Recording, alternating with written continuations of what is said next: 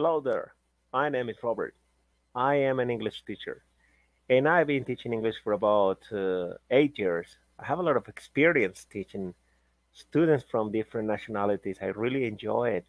It's something that I like to do, you know. And uh, the reason of that is because, uh, well, you meet people from different cultures, personalities, and uh, yeah, you certainly learn a lot. And it's very interesting to interact with people here to teach English.